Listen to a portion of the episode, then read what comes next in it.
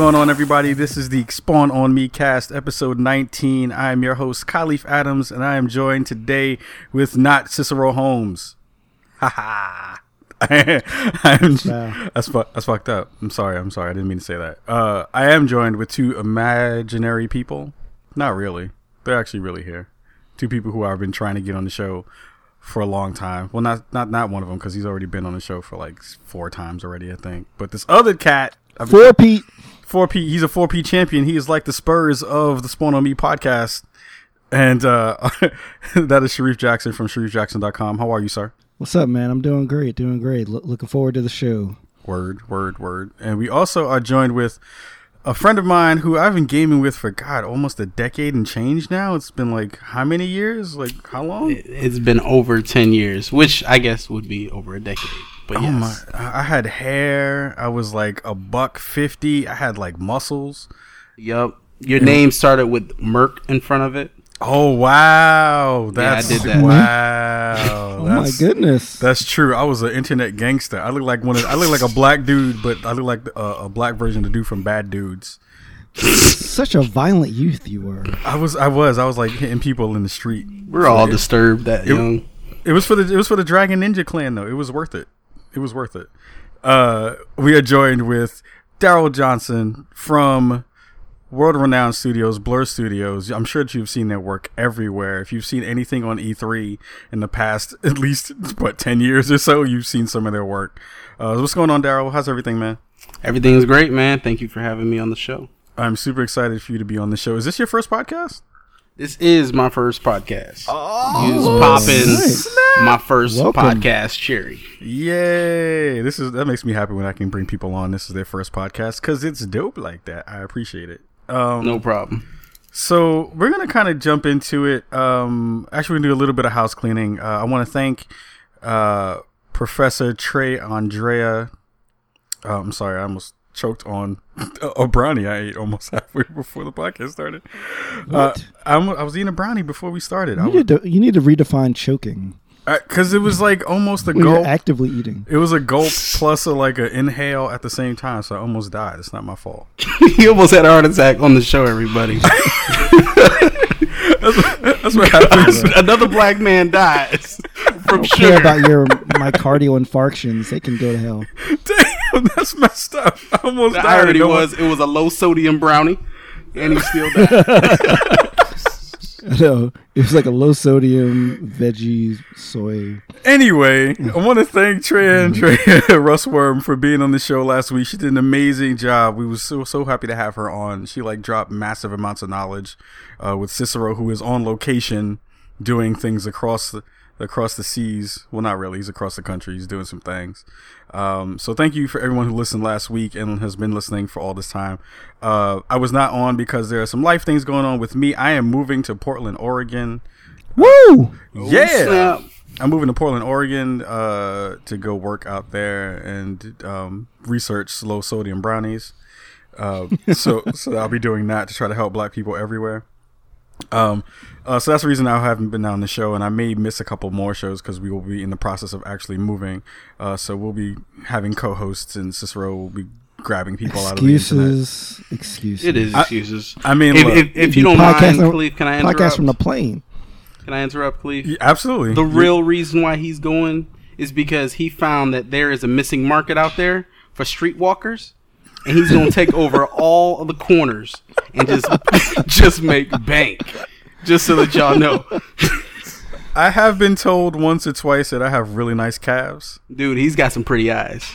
I'm I'm saying. I'm saying I have those Bette Davis eyes, and I, I don't know why. Why? I don't know. Anyway, anywho, Let's get back on topic. back on topic. So we're going to talk about you, Daryl, because you are working for an amazing studio who does amazing work.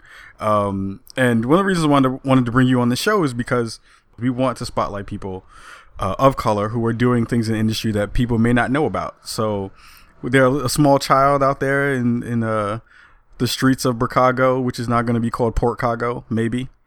Uh, who's like, hey, I want to be able to do things like Daryl Johnson.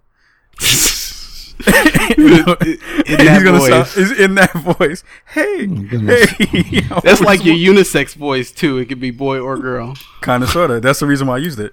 Hey, I want to be able to make video Yes. game things. It's Who, pretty slick. who do I talk to? And you can be like, "Hey, child, I am Daryl Johnson." Dun, dun, dun, dun. Yeah, absolutely. So, can you can you go into exactly what you do uh, uh, for Blur and, and what Blur is? Because I'm sure people have seen your work but may not know exactly what the studio does. So, if you can go into a little bit of that, that'd be awesome. All right. Um, like like Cleve said, my name is Daryl Johnson. Um, I hail from Detroit, Michigan. All right. Don't feel sorry for me. I love that country. That place is my home. but uh, um, video games, man, that's my life. And uh, I grew up playing video games, wanted to be in video games, and then hey, look at me now. I'm working on video games. Um, I work for Blur Studios. I just got hired there in November. That is a studio full of just nothing but talented people. And, you know, when we talk about them today, we're talking about all of the talented people at Blur. Because believe me, it takes an entire team to do what they do in the short amount of time that they do it. But, um, uh, over there at Blur, I'm a scene assembler. So pretty much what I do, I do lighting, I do compositing, I do modeling, texturing. Um, I do a lot of the final touches to make those trailers just look awesome, and uh, bring them to you at E3 and uh, other venues like YouTube. But um, I mean, it's it's a dream job for me, bro. It really is, and uh, I love it. That's awesome. Um, yeah, I mean, it's it's like so. You said you started working there in, uh, in November or so. Um, like I remember first being aware of them when I played Injustice, and Yes. s- and saw the um that slow motion kind of um uh, montage of, of the superheroes kind of beating each other up, and you see things like that, and you're like, wow, how does you know who are the magical people who make this who make these things kind of happen? And now I actually know someone who makes these things happen. It's kind of awesome. So did you did you always wanted to did you always want to go into art or were you always an artist? Was was it something that you had you know we all kind of played video games when we were small. We've had this as our hobby for for now from since we were little until now. Uh, was that was that a main focus of yours? Was going into art? Um, to be honest with you, um, I always loved art. I always loved drawing. I lo- always loved like copying the covers of like comic books and stuff like that. But um, it was when I was in high school I started to do one of the vocational schools. I started to do CAD, and um, in the back room, my teacher would have um, 3ds Max up, which is more like a freestyle version of CAD. You know, do what you want, let your imagination build whatever you want. And um, I started using that, and I started realizing I'm like, this is kind of what I want to do. And you know, in injunction with playing video games, I just kind of learned that this is what I really want to do. I knew it was going to be a long trip, knew it was going to be a long journey. I knew it was going to be some years, but uh, I mean, I stuck to it. I worked my full time job at AT and T as a lineman, climbing up the telephone pole. Wow. for the, Holy you know. but So uh, but um going to school full time doing all that. So i mean there is no excuses and i'll tell anybody that. Um anybody who's dishing out excuses on why they can't do it that ain't nothing but an excuse. I love this industry because if you don't get in it it might only be your fault. It's nobody else's fault but your own. So um i made it um i'm happy for it and uh, i'm just living in it now Yeah, yeah, that's really great to hear, man. No, that's that's super dope. I mean, it's again, it's it's one of those things that we want to spotlight because it's really hard for people to see themselves in the positions that that necessarily you are in, and other people who are doing work and they don't necessarily look like you and they look like us and stuff like that. So it's it's even more satis- satisfying for me personally to be like, yo, that's my boy Daryl. Daryl just made, just made that crazy, ridiculous joint that I just saw on E3 or whatever. Um, so speaking of E3, we're gonna we're gonna move over to that. I know you did a little bit of hanging out at E3 this year. So how was that? That was nice. This was my uh, first year at E3. Um, and might I say, this was an awesome time. The first the first day I went to go pick up my badge on Sunday, and as soon as you get to E3, you just see this life size Titan from Titanfall, right? And I'm like, are you serious? I'm like, they did everything, and um.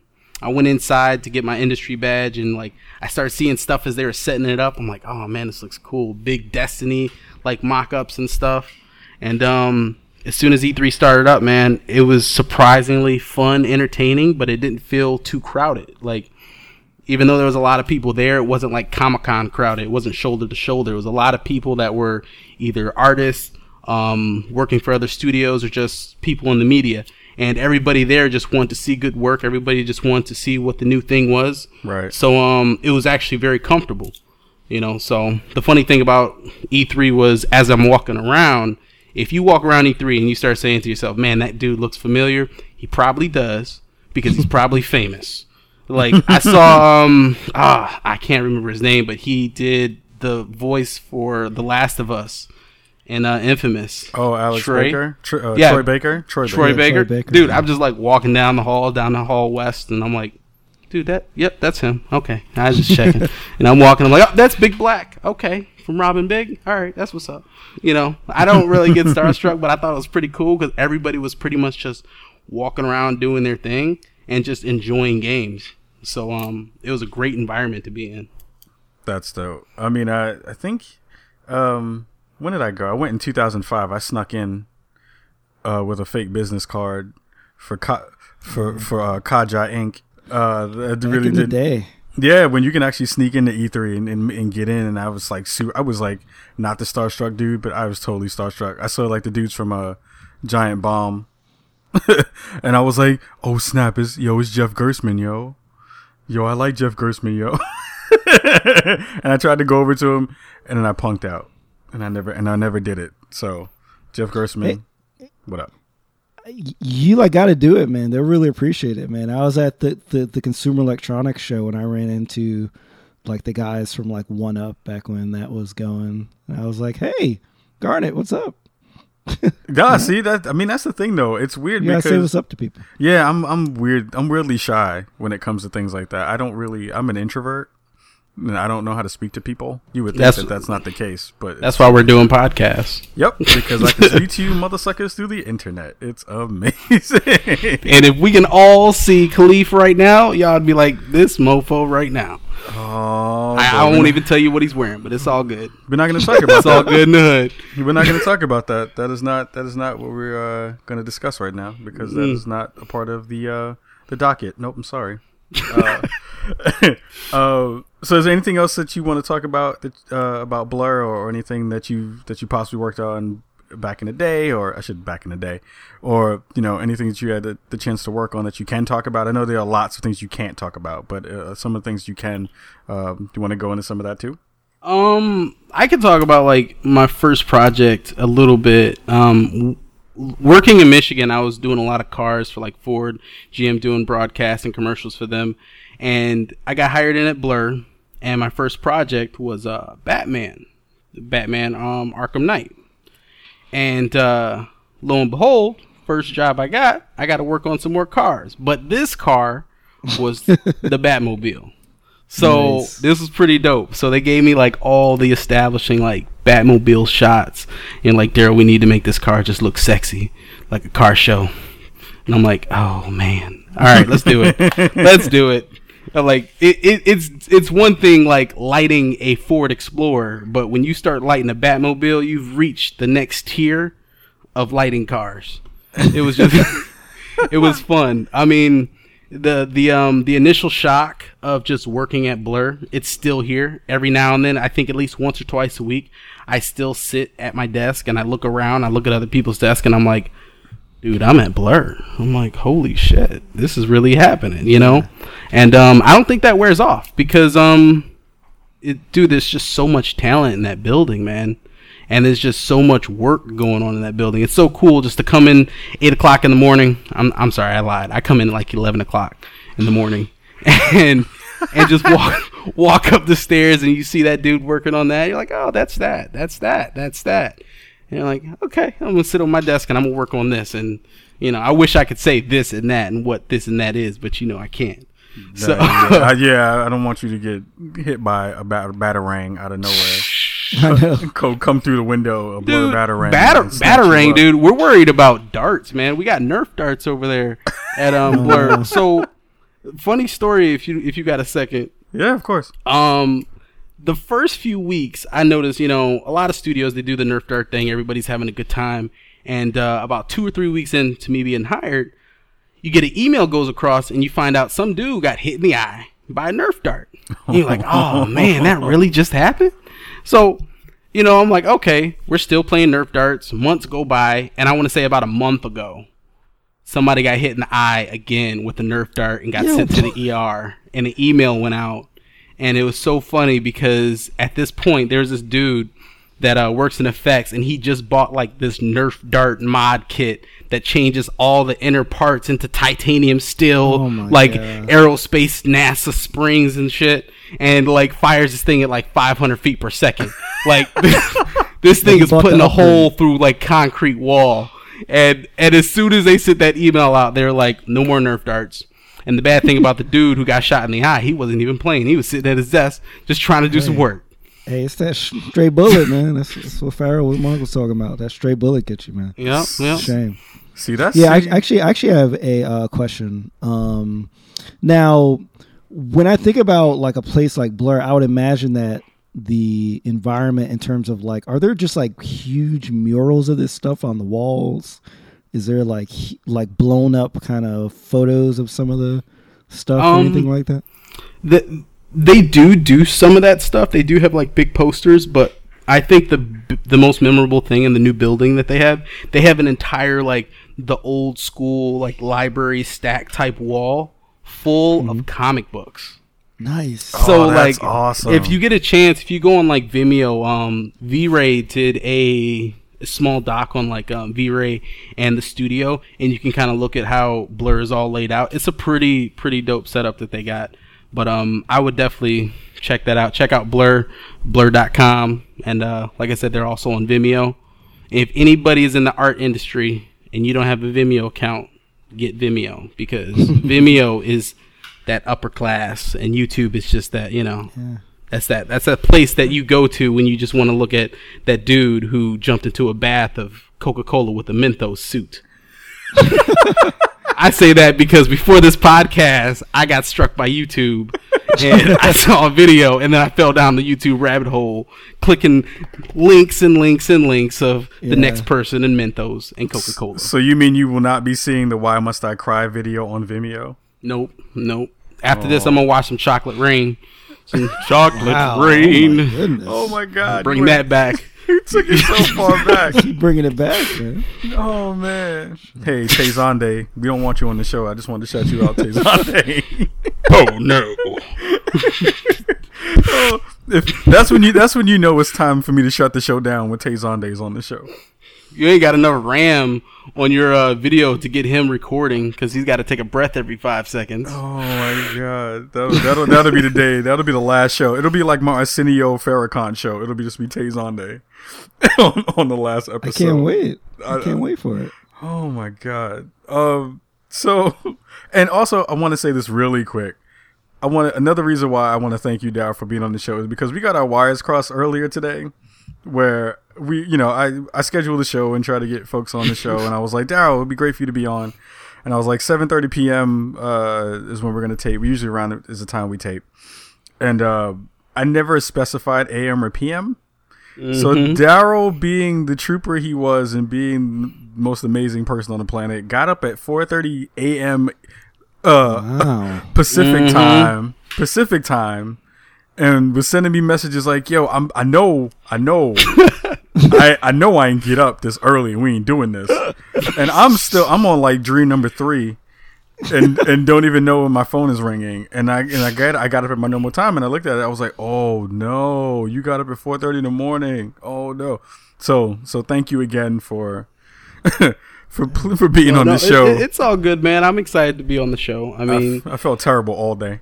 You know, you're a really good friend, and um, I really, I actually really enjoy listening to the show, especially at work, because I can totally just zone out, listen to some good conversation, and like you said, last week's um episode was really good. I enjoyed that. She dropped a lot Excellent. of knowledge on a lot of people. Very Word. excellent show. Word, word, word. Reef, you been okay? Everything's been good this week? Yeah, man, it's been good. You know, just uh, been uh, digging my heels in some games, and uh, like the weather's been so nice. I'm like, you know, what? I want to be outside. I want to be inside playing some games. So it's uh, kind of what's been going on. So yeah, it's it's it's been good though, man. Th- thanks for asking. Appreciate So, it. so basically, you have been rebuking weather. Yeah, I've been rebuking weather, man. Well, I, I'm I'm in Wisconsin though, so I never trust that it's gonna stay warm. like I just believe that within five minutes it's gonna be like three feet of snow, you know, or something. So you know. Oh my god. Yeah, that's true. You do have like different weather out there than what we have on now. Now the East Coast. I don't know what it's going to be like when I move west. I'm probably going to lose my mind because I've Dude, never I'm- I've never lived on the West Coast ever. I'm already going Northwest crazy. pretty- What's yeah, I would I, I would think or I would think the Northwest is pretty cool, cold It's from what I mean from what because people latitude wise, right? It's pretty high up. Yeah, I mean, from what people have told me, it's like around the sixty, you know, in that fifty to set to eighty range often, and then you get the like super cra- crazy rainy season, uh, which I'm I'm kind of okay with. I don't mind because I'll be inside because I don't like the rain, uh, and I'll probably just learn to like it. It'll, it'll be whatever it is, and that's that that is what it is. But um. Uh, I'm sure it'll break me down at some point, and I guess that's a quick way to put us into the breakdown. Break it down. Break it down. Lies, rumors, rumors, the lies. Yeah. Lies, rumors, rumors, the lies, lies, So, rumors, rumors. in the past couple of weeks, we had a couple of um, alphas and betas basically uh, drop on us. We had the Battlefield Hardline data, um, data. I mean beta. We had the Hardline Hardline beta, and we had the Destiny Alpha drop. Um, I had a chance to play both of them. Did you guys get a chance to play either one of these? I did. Which one did you play? I played both uh, Hardline and the Destiny Alpha. What about you, Reef? What did you get? Did you get a chance to play any of it? Uh, play a lot of hardline, man. A lot. All right. Hardline. All right. So let's let's jump into hardline first. Um, I guess Darla, I'll let you start off. What did you think of the uh, the hardline beta? So it uh it, it of course it felt a lot like Battlefield. Um, I, I, I you know to be honest with you, I just don't know what to expect anymore from EA and the Battlefield franchise. You know, it's not like we're gonna get like some game changing uh, feature that's just gonna make Battlefield the new and hottest greatness and stuff. But uh, I felt like it was more of the same. But the game type was definitely cool. Getting money, you know, collect money, becoming the cops, chasing the bad guys. It was definitely different. But me personally, it kind of felt like the same thing, just a bit. Yeah, Reef. What about you? I thought it felt like the same thing, but that same thing to me is great. You you um, still love you some Battlefield. Well, yeah. So, so like, I'm an admitted Battlefield fan, and Battlefield 4 obviously had huge problems. So this to me is like a version of Battlefield 4 that works. For now. yeah, yeah, exactly. W- with a closed beta and a, and a small load on the servers, whatever. Um, but um, yeah, no, I mean, I I do think it feels like a mod for Battlefield 4. The only thing about it is I, it's really fun, man. But I just don't feel like I should give EA sixty dollars for this, I was gonna Given- ask you that. Uh, given their track record with Sims and and four. Like they're still fixing four, still Yeah.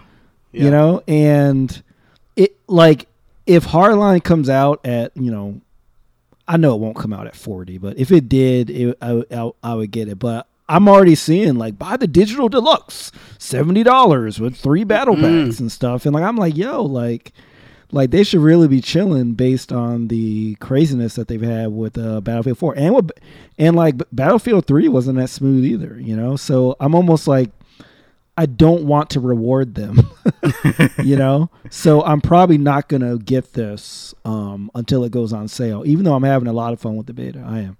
yeah. Um, I specifically like the one game mode they have, uh, Blood Money.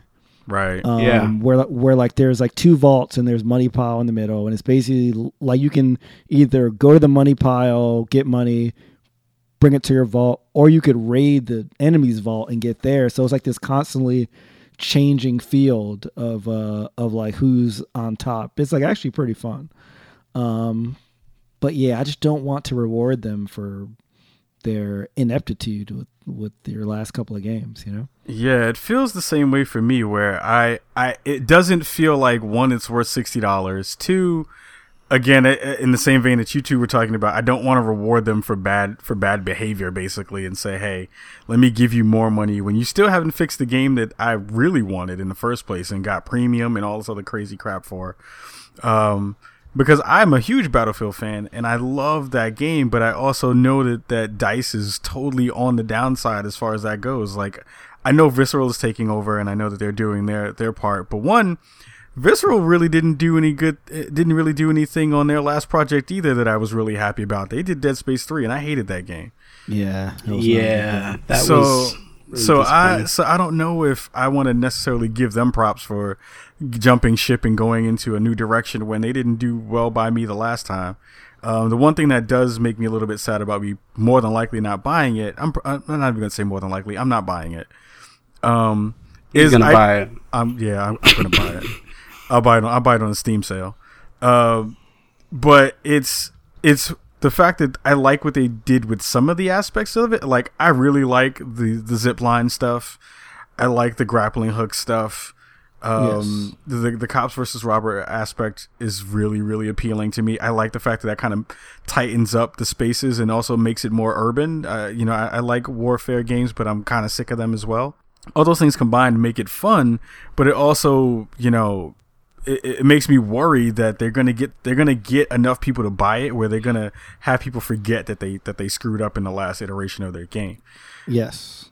So I don't know. It's it's weird. It's in a weird spot. It feels okay. I'm kind of interested in the in the episodic uh, content version of it, where they said that each single player story is going to be like an epi- uh, like an episode of a TV show. That seems way more intriguing to me than anything else. Because the multiplayer looks fun, uh, but the single player looks like it might actually be good, and that's actually one of the better things about it. Because Battlefield's nu- usually never had good um, single player stories. Uh, Single you- player. What is single player? I haven't played single player in so long. they're really bad. There's it's it's like the perfect example of high production values, and that's it. I mean, because like they always have some cool cutscenes because they're trying to like Call of Duty eyes their single player, and oh, it just falls flat. I mean, I I they're really bad. Sing- single player basically at this point is like watching the BET Awards. Mm-hmm. It's like you have all these really pretty things going on on on the stage and on the screen, but the content is just not worth it. But you know what? If they just came out in front and said that, like, and, and I hate to use this example because, you know, I wouldn't say it flopped, but Titanfall, like, Titanfall advertised of this is a multiplayer game. Right. The single player is multiplayer.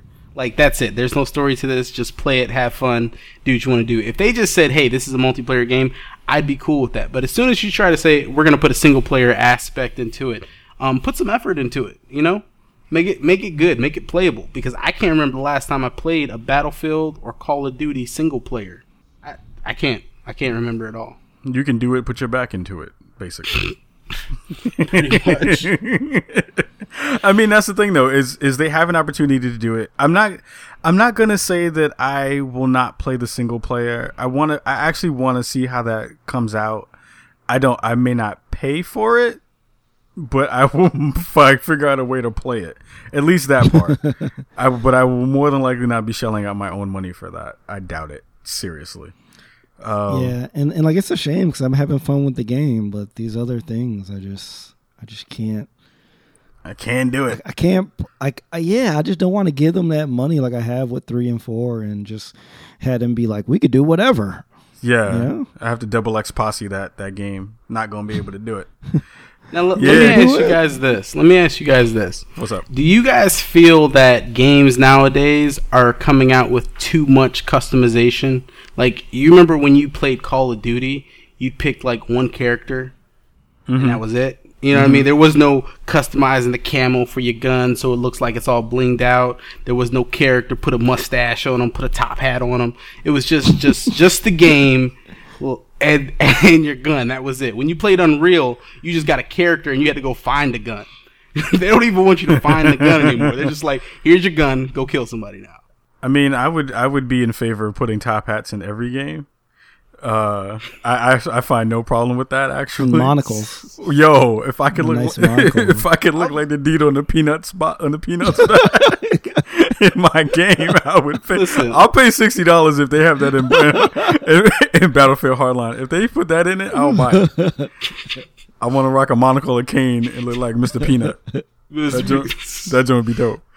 Um, I don't know. I think I think I think some of that is kind of the way that we've been trained in this in in the most recent uh, games like Call of Duty, once they got the whole leveling system where everything is a stick and a carrot, I think that was what changed a lot of um, a lot of how that works. Uh, you know, the single players in those games weren't necessarily great, except for what Modern Warfare Four, where they had Yeah. uh, all, all gillied up, and and also and also um uh I forgot which one it was, but the one that had no Russian in it. No Russian Yeah. for for all the Uh, the controversy that that, went part along two. with. That was part two Yeah. Yeah. for all the controversy that went along with with that particular game, uh, with that particular scene as well. I think that was like a, co- a cohesive story in some aspect. Um, but some games just throw things together because they feel like they need to. I don't know if the customization necessarily affects that. I think it does. I think the uh, the the want to always add multiplayer to things is more of a detriment than actual Absolutely. Yeah. customization because I think it definitely and and you would kind of you would kind of know some of this as far as like pulling assets from one team to another team and how that affects you know projects going along. Uh, but I think being able to pull people from one team off the single player to just do multiplayer stuff, I'm sure affects a lot of aspects of how games turn out. What do you think, Ree? Oh no, I agree. I mean, I think that like you can definitely tell the games that focus like it's the very rare game. Like to me, The Last of Us had a fairly decent multiplayer and an awesome single player. But most games end up like Titanfall where they clearly said I, I don't think they focus on that single player at all. They just threw a little camera on the upper right side of the screen and said, Hey, try to pay attention to this while you're trying to win hard points Pretty much. you know, and uh, actually follow who these people are, you know. So yeah, I I, I do think that sometimes teams try to do too much, and I think that they need to not listen to the, I think immediate gamer critique, which which which will be I'm paying sixty dollars. I need to, I I need single player and multiplayer because I just don't think if they're not both quality, then I have no problem with a strong single player game or a strong like multiplayer game. You know, um, I think a good example of that is like the uh, Wolfenstein game. You Mm. know, Mhm. like uh, a lot of people were surprised by it, me included, because I wasn't expecting it to be good at all. I wasn't gonna buy that game, but like people were like reviewing it, like, "Hey, this is actually a decent old school." kind of shooter where you're double wielding assault rifles within five minutes of, of, of the game and you know they really focus on the single player and, and i think if they tried to also do some sort of call of duty like level up thing and you know it just wouldn't have worked so you know i i think that there definitely is something especially especially when like you have like a smaller team if you're not like a like a ubisoft or ea or something that you probably need to focus on where your strengths are Yeah, I, th- I mean, when you called me up and was like, "Wolfenstein is dope," I was like, "You're a liar." I was like, "I don't believe you." And then I played a little bit of it, and I was like, "Wow, this is really good." Um, and I think, I, I mean, I think that's again, just to reiterate what you said, is like, you have to give the studios a chance to make the game that they want to make, and once you always kind of whine and complain that you know, for my dollar per dollar, hour per hour budget, I need this to have multiplayer where it may not necessarily work. I think that winds up being to the detriment of most games that do that. Um, I'm kind of wondering how that's going to work on the opposite side because when we played the Destiny Alpha um, most recently, you can see how the multiplayer stuff is going to work. Um, but I think this the I think the actual single player efforts that they're going to be putting into that game is what's going to keep people there. Um, uh, did anybody else play it? I, I know someone said that they else that they played that. Yeah, yeah. I played. I played the Destiny. What did you What did you think about it? I actually uh, really enjoyed it. It brought something back that I haven't had in a while. Um, mainly being Bungie. I love Bungie. uh, it, it, it did. It felt, and you'll hear people say it, and you'll hear this all over the net. It felt like Halo, and it felt like Borderlands at the same time. But Right. it did. Like, um, the gravity was different. You know, I can double jump. I can use my rocket pack and float in the air and shotgun somebody from the, you know, from above them. I mean, like you said, the multiplayer aspect of it, you you see how that's going to work, and then you see the single player aspect, and you're still having fun doing both. It's not like uh, Titanfall, where, like you said, there's just a little camera in the top right, and you're trying to pay attention to this dude while you're trying to catch your heart, capture a hard point. But this one, it felt more theatrical. Like I remember, I was doing one of the missions in Destiny, and I had to go inside of a cave, and just everything just slowed down for a second. The lights were dim, like you know, the lighting was great. The ambience was great, and uh, I kind of got a little scared. and I was like, I was like, I was like, oh snap, what's about to happen? I haven't felt this in a video game in a really long time. And um and it was fun just playing with other people too because everybody was like, everybody be quiet, I want to hear what's going on. You know, everybody was like, Yeah, "Oh," you that's know, true. And you miss that about games. Like you know, when you played the newer Halos with the co-op, that was even still fun. Like you know, playing co-op with friends in Halo and playing the story, it still felt good. And if you can integrate that into a game and make it work, then hey, more power to you. And you're just doing a good thing for uh, all us gamers out there. Yeah, it. Um, I agree. It was. It was actually something because I was kind of lukewarm to Destiny. Actually, I knew that it was coming out. It's kind of weird how things are playing out since everything is getting pushed to 2015. Um, so anything that looks like it may be decent, you're kind of really looking forward to it. Uh, you may spend money that you didn't necessarily have to because you need a game to play. Uh, but Destiny, I was excited for. I was, I knew what was going on. I saw the, I guess, the three classes, and you know the the, the discussions about the world and everything. But I haven't had a, a, a beta or an alpha sell, sell me on a game in a long time, and totally, I was sold on Destiny. That, like you said, the the ambiance, the the the the way that the game feels. Um, I was never a huge Halo fan. I, I again, it's one of those things that it, it is better when you play it with people because you just can kind of relax and talk crap. But uh, it just looks it just looks gorgeous. The world feels great. Um, I am a little bit worried about uh, two things. I'm worried about the MMO structure and how that's going to work uh, in the beginning, early stages of the game. Because a lot of times when you go into an MMO world, you know how it is, where you have to do a lot of fetch quests and things like that, and some things could be kind of repetitive in this kind of field. Uh, so I'm a little bit worried about that. Uh, and I'm also a little bit worried about the actual PvP aspect of it because I personally feel like the PvP feels good in some aspects, but I also feel like uh, uh, each character they have their own specific, uh, like quote unquote special move. Uh, and I feel like those special moves within that kind of uh, game setting feel like it breaks it a little bit. I don't know how they're going to balance that out enough to make it um, not feel too overpowering. I mean, you have to charge it up, and it takes a while for it to come up to uh, the ability to use it. But when you do use it, it's an insta kill basically. You can just wreck wreck through people, and it, it's just not even fair, especially if it's a close game. So that may that may be like the one thing that I find is being a little bit off, but for the most part, it feels good. It's it, like it sounds amazing. Uh, did you get to do any of the public event stuff as well? Um, I didn't. I wasn't able to do a public event because I didn't have uh, PlayStation Plus. This was the first time I played a PS4. um, regrettably Ah. to say, but um, the game was was still decent and still was like a lot of fun. Um, gosh, I forgot what I was saying. Go ahead, Cleve. I Uh, remember. Yeah, it was. I don't know. It's it's a lot of things that like like hits those itches that you know. Like I haven't had. I I played Borderlands. and I love Borderlands. I think that's a great a great series. Um, but I feel like it's going to hit a lot of those customization aspects that I really like, and it's it's going to be another one of those games where you get folks together and you make a date to say, "Hey, I'm going to get on tonight. Uh, we we need a party. Can you can you jump on and stuff like that." Um, Reef, you have any questions or thoughts on on Destiny and stuff?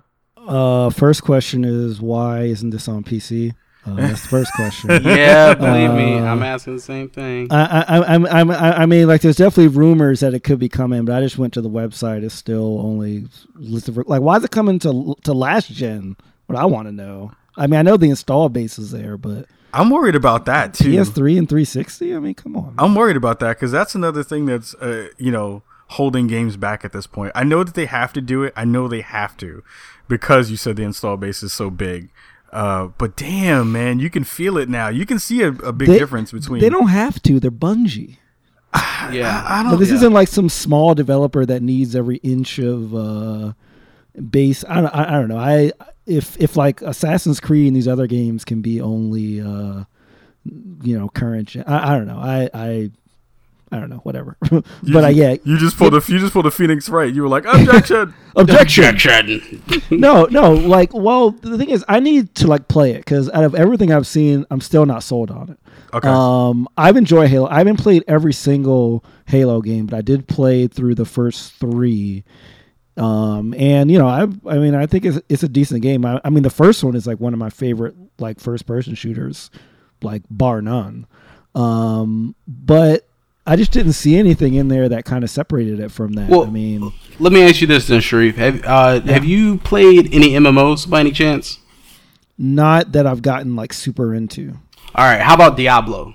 Have you played Diablo? All right. Absolutely. So that the thing about Diablo that gets people hooked, especially when it comes to like legendary drops, are uh, droppable like customized items for your character. You know, random loot drops. Um, the fact that Destiny has random loot drops, it just brings something completely different to the game that a lot of first person shooters won't do. Because I mean, first person shooters, if you're playing Call of Duty, you're gonna drop a gun. This gun is always gonna be the same gun, whether if, if enemy A or enemy B drops it. But if you're playing Destiny and you kill a guy and you see like this big green square fall on the ground, you're like, ooh, something just dropped. You don't know what it is. It could be something cool. It could be something bunk. But you know, you get it, and you get this excitement of you're customizing your character, Right. and no character is the same. It's not like, oh well, I'm playing Rainbow Six and I'm running with the MP9, and everybody can pretty much kill everybody the same way. You know, it's I've got this special cloak that gives me this bonus. I got this gun that does this bonus. I got these boots that let me moonwalk. And, you know, shit like that just just adds a little bit more to it. Like um, when it comes to Diablo, dude, I'm so addicted to legendary drops. Oh my mm-hmm. god, you play legendary drops. I go to my stash sometimes just to drop it so I can hear the sound. And It makes me feel good. like, That's kind of amazing. like seriously, next time you play Diablo with some friends, take some like legendary drops, put it in your bag, and just drop it, and see all your friends come running around. What was that? Oh, what was that? Is that mine? I can't pick it up. Something's wrong. That's so funny. Yeah, no, I, I, I'm not saying that. Like, yeah, I, I'm optimistic about it. I just don't see it yet, and I feel like it's. I feel like this should have been a game that I shouldn't have to play to be sold on, especially being a fan of Halo already and being a fan of shooters in general. But for some reason, something's not clicking. I don't know if if they extend that beta that's coming out in July to the PS3. I'll try it out then, you know, and and and we'll see what happens. That's but that's not fair to you though, because you won't have the pretty. Like know, like know, like that's the that's the one thing that I'm noticing now. Like I went back, I heard a really good conversation on another podcast podcast actually, and they were talking about, you know, um, they were hoping for Red Dead Redemption to be uh, Oh, annou- man. announced at E3. Oh, and that'd I, be awesome. uh, uh, yeah, and I was like, oh my god, I can't wait for a new Red That'd be Dead. awesome. Um, and I remember playing Red Dead and was like, "Wow, this game is gorgeous and beautiful and and and amazing." But if I go fire that bad boy up right now, and then I look at some of the stuff You're that I gonna will, uh, yeah, I'm gonna be like, "Eh, I don't know. Yo, It- it's and it's that's the it's the, hard part. 007 syndrome, bro. Yeah, It's it's the golden Yeah, eye GoldenEye syndrome. looks you, you sit there, you, you get together with your boys, and you're like, man, you remember Goldeneye? I was oddball, scooting around and stuff, all short and shit. And then next thing you know, somebody says, you know what? Let's play Goldeneye. That was a bad idea. Don't do that because as soon as you load it up, you're like, it didn't look this bad, did it? What what's going on here? I mean, am that's the doing? thing, though, right? Is like we all have this like romanticized version. I mean, it was great when it when it happened. I mean, that was the reason why I have issue with I had an issue with Final Fantasy VII. I was told that it was the most amazing RPG on the planet, and then I tried to play it, having not played it at first when it first came out, and then trying to go back to it, and I was like, "Look at this blacky hand bullshit." I can't do it, and I couldn't do it. Where's the fingers? this man Barret Show is, me some fingers. Barret got no damn hands. He's Barret is got a high block- top fade he had- yeah, he had like he had like Mr. T face with block hands. I was like, this is bullshit. So it's weird because like even even the jump between PS3 and PS4, I wonder if you don't play it on PS4 to begin with, if you if you won't have all the bells and whistles that'll make you say, hey, maybe I might get it. You know, it's it's a little bit difficult to to to parse out now because it's you haven't touched it at all. But I wonder if that would be a detriment for you to having played it on last gen as opposed to composed as opposed to current. I don't think it would be a. I don't think it'd be as much of a detriment for me because I know it's going to look like that. So my expectations automatically drop. I mean, like I like I just got my PS3. You know, the end of last year. I know none of those games you know look as nice as my PC games. Right. But I but I go well except for The Last of Us. um, like, uh, but you know, I, I just go in like, hey, like you know, it's just not you know, some of it might look dated, but whatever, you know. I mean- so I think it's just like more expectation setting, and like I can deal with something that's not as shiny. I'm l- I'm less worried about the graphics and more about like if it supports all of the like uh you know all of the features of the uh current gen versions which i don't know about because i haven't read about if it's parity like between the ps3 and ps4 in terms of like the amount of people that are on servers and all that kind of stuff That's a good question. I I haven't don't know. haven't haven't heard anything about that either. Um, we'll look that up and we'll put it in the show notes somewhere. Um, yeah. So you talking about PC just made me think about what happened this week. Uh, actually, happened today. We're taping. We tape every Thursday usually. Uh, so if you are hearing this on Monday, which you should be, because you'll be listening to the Spawn on Me podcast hosted by Kahlief Adams and Cicero Holmes. um, Word. the, Ste- the Steam sale just dropped, so that means everybody's going to be broke for the weekend. At least, at least I'm trying not to be. I'm hoping this is not going to be the case. So the Steam sale dropped. It's going to run from what the 19th through the what again? I'm sorry. The thirtieth. So the, oh my god, that's so long. I know. Oh, I know, so dude. long. Do you know people get their checks on one of those Fridays? So my first, I'm I'm already in the, the, the bucket already because The Witcher Two went it was like 19 bucks and it dropped down to like four dollars. So so I just copped that. Like it's a must buy It's a must buy, but it's also just like you know we all talk about our pile of shame. There was a an article that we read on I guess on one of the early episodes. It was like like crazy amounts of people don't play half the stuff that they buy on Steam. Period. Nevertheless, on the Steam sale because you just wind up buying crap in bulk. Oh my god, are you guys Well, afraid? Have you No, no, no. No, you're right. What it is is you start to feel guilty because you'll see something like I'm looking at something right now. I'm looking at Far Cry, Blood Dragon. It's 75% off for 374. I would feel guilty if I don't buy it right now. Wait a minute. It's- Blood, Exactly. Blood Dragon is how much? Exactly, 374. Eh, you see what I'm Three saying? dollars. Exactly. Oh my He's like, let me get my credit card. come on man ready." this is like But- going to the bodega man But- but that's like, the- some good- Yeah, you're right. Like you look at your Steam and your library, it is a pile of shame. Like all these games that you have not played. If you go into your stats in Steam and you see that you've only played 40 hours and you've got 150 games and you know each one of them games is worth at least 8 hours, something is wrong. You have a problem, okay? The first step is admitting it. I will say that now this I don't know if this only happens to me, but I clicked on a game. I was like, that's a good price. I clicked on it and it came up. You already own this game. I was like, when? you know that's bad. I was like, when did I buy XCOM? I don't remember buying XCOM.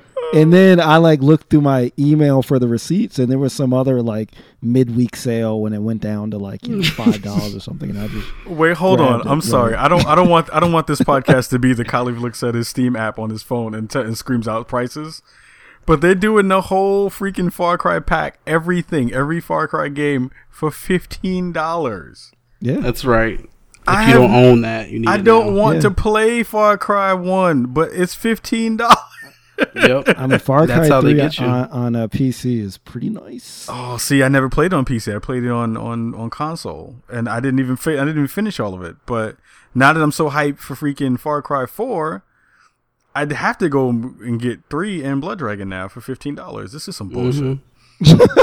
Yep. And you already Assassin's Creed, forty percent off. got, got The Witcher 2, right? I just I just bought The Witcher Two, another ga- another game that I'm not gonna be able to play because it's gonna be a long ass game. Like that's the thing too. Oh, It's not even a matter of money at this point. Yes, it is a matter of money because uh, you know my wife is listening. Um, but it's like a matter of time at this point. Like I just bought UFC, uh, like two days ago.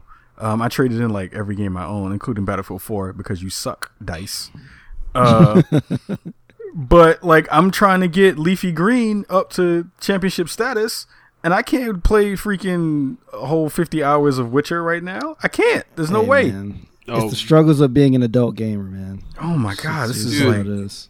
It's horrible. Like right now, man, I can't even play a game. You want? I'm gonna tell you what I'm playing right now, as I'm working on this stuff at uh Blur.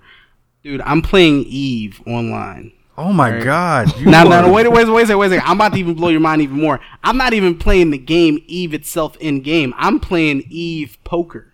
There's a third party site, no bullshit, that runs Eve Poker for ISK, the the online That's currency great. for Eve. Dude, Oh my I have God. more fun playing poker using Eve money, getting more Eve money. Can I say? Can I say And that's this? why gaming is awesome. Yes, that's that's why gaming is awesome. That is totally why gaming is awesome. It's weird because so I remember not. I was always interested in Eve. I'd always heard stories about Eve. Eve is like some like crazy magical mystical thing, and then I saw this uh, uh giant bomb uh documentary where they went out to the Netherlands, I believe, and they basically talked to uh, CCP, uh, the company that runs runs Eve, and they showed how the town, like they'll take ISK in the town as a weird currency. You can buy like real life things, and they have like all these monuments that are, you know, you de- deals with ISK and all this other craziness.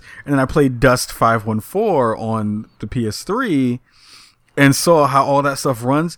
Yo, Eve players are nuts. Like the the the way that the the systems work in that game, where real life people are like looking for other real life people to try to like get them into corporations, and you mm-hmm. know they, they had this crazy battle where they were like. 600 million isk was was lost because people had battle cruisers that it takes it takes like a month to build and they spent like their whole isk cash just like Oh, dude. all, all this crazy I A was like month to build, a year are you, what are you build. talking about Yes, dude. There are ships in the game that literally takes manufacturing a year to build. That's crazy. That's what you hear on like Forbes. And then the 600 million, it's more like um like you'll hear it on the internet and it'll be like a $200,000 cash like battle just happened. Like if you were to translate that, it's $200,000 in Of re- of US real life cur- dollars. Yeah. Yeah, dude. Like, and it goes so it's so funny because like when you read these stories in Eve, like I just read one uh, recently about a month and a half ago about these dudes that were stalking this this one player for three years. Yes, I think I read that. Yes. You did you read that? Yes, yeah, it's amazing. So they waited three years for this player to log in and pull out of his dock to shoot his ship down. That is All right. insane. I mean, it's crazy. It, it's it, it really is a whole nother world inside of a game because um, there are people that will embed themselves in corporations for three to four years just to like throw a coup. Like they do background checks. Like there's straight up just like real world how they look into your background. Like there's a real background check. You get an API key. They see your employment history. You know who you've killed and stuff. Are you just killing random people? They see if you're a good dude and and then they hire you. And then you work for a corporation that works for a corporation that works for like four of the only companies that own everything in E. it's it's it's seriously it's like Comcast, CBS, and everything inside of oh E. My. It's so dope. I wish I was joking. No, I know you're not. That's the reason why I'm like, I'm every time I hear people talk about the stories of Eve, I want to jump into that world so badly, Don't but because it. it's because it's like it's totally cloak and dagger shit, and it's fucking awesome. But it's also just like I'm too far gone, and every like all the wheels have already been in motion so long that I wouldn't know where to start, and it just seems like it's bonkers, but so dope at the same time. It's its own world. It is. I, I love it. It sounds so dope, man. I'm like, people do crazy crap, and just that dude got stalked for three years just to take his ship out, and they were like, "Yo, oh man, um, shit." So we're gonna take a break. I'm I'm I'm like hype real now. I'm like hype right now. I can't even speak. I said hype real now. Hype real Now. I'm gonna get hype real now. Uh, so we're gonna take a music break. Uh, we're gonna collect ourselves. I'm gonna get some water. I'm gonna put my taco meat away, and then uh, we'll be right back after this music break. Yeah, that's the joint. That's the joint, that's the jam. Turn that shit up, play it again. That's the joint, that's the jam. Turn that shit up, play it again. That's the joint, that's the jam. Turn that shit up, play it again. I like the way the rhythm makes me jump and move. It got a feeling that makes me wanna do my do. Got me feeling joy to my green sky blue. And when you hear a cup, baby doll, I know you. We're feeling, huh? Get up on the floor, start moving, son. Body parts that got brothers acting down. And they be acting down from the cut that's playing. People breaking neck from this demonstration. We about mass appeal, no segregation. got black to Asian and Caucasian saying that's the joint, that's the jam. Turn that shit up, play it again. That's the joint, that's the jam. Turn that shit up, collide to the rhythm provided by the mind state affairs. Classified to make your heat up and flare. I swear, a serenade the soul and so beware. And what's happening here? Sequel to heavenly feeling a peace of mind. Let your spine unwind. Maybe in time you can stop this crime. But until then, yo, I'ma rock a rhyme saying That's the joint, that's the jam. Turn that shit up, play it again. That's the joint, that's the jam. Turn that shit up, play it again. it's the jam, it's the jam, it's the jam. Anytime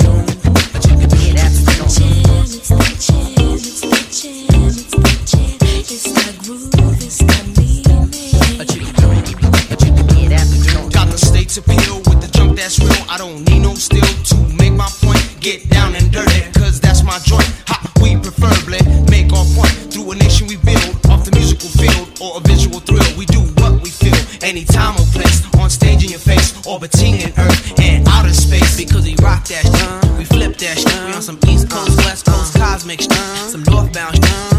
southbound shit, some overseas London, out of town shit. Rocking the joint, rocking the jam. Turn that shit up, play it again, cause that's the joint, that's the jam. Turn that shit up. All right, everybody, we are back from our music break. That was something that you have not heard in a long time. This is when Black Eyed Peas used to be good. Uh, that was Joints and Jam uh, from their first album. This is pre Great Fergie. Song. This is the pre Fergie Black Eyed Peas. For you young folks, for you young folks who don't know, there was a group called Black Eyed Ple- Black Eyed Peas that did not have Fergie in it, and that's when they were good. And they made it. My humps, my humps, my humps, my humps. It's true. It's Yeah. true. It's true. Um, Damn, that's gonna be on the air. Shit. Yep. That. Oh. Oh. I'm putting echo and reverb behind that part. That just gonna. That just gonna be great. That's gonna be the next Blur uh, trailer. Dude, Oh, my my god. Yo. If you could do a CGI version of my humps, yo, that would be kind. Oh, yeah, Cleve in the back. She's got me spin. Oh god, that would be the worst of ever. that would be the lowest rated Blur uh, trailer of all time. I'd be like, if you could 3D model my taco meat. Okay, so taco meat. No, I'm just playing. Let's talk about the taco. no, we're not gonna talk about taco meat. We're- We're not gonna What talk about taco taco. No, meat. because people know. people understand taco taco meat meat is. is. They know.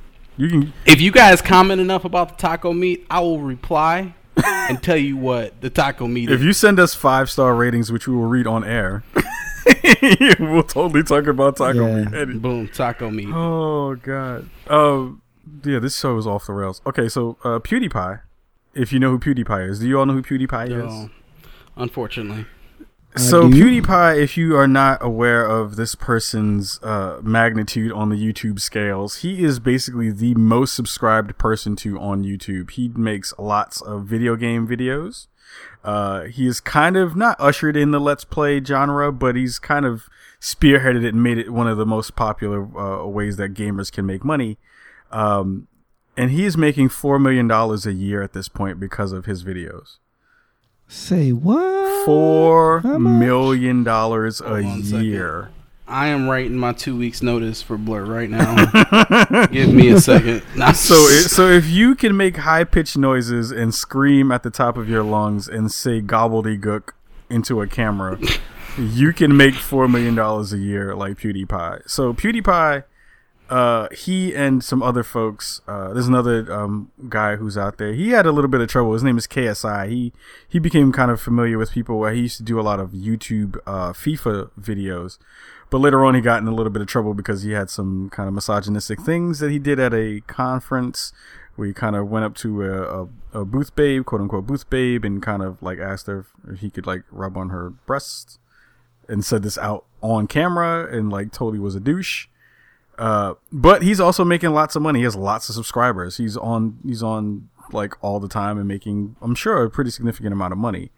Um, I'm still trying to figure out how and why Let's Plays are viable. I'm an old man at this point. I know that this feels like this is one of those things where I'm standing on top of my porch and I'm like, I don't understand this Let's Play nonsense. Someone explain it to me. Can you guys explain it to me? I don't understand the appeal. Please explain. Well, the, the the appeal for me is I never sit and watch an entire one. But if I'm curious about how a game looks, I will pop into some and maybe just skip around a, a little bit, like get a sense of like how it looks in like not like I'm going to show you a trailer of the most bombastic moments all in one. Like I think it is good if you're I mean, to me it does influence gaming purchases like for me at least. Like if it's a game that I'm kind of thinking about or like one that might not have a lot of trailers and uh, stuff. I don't get people that watch the entire things though.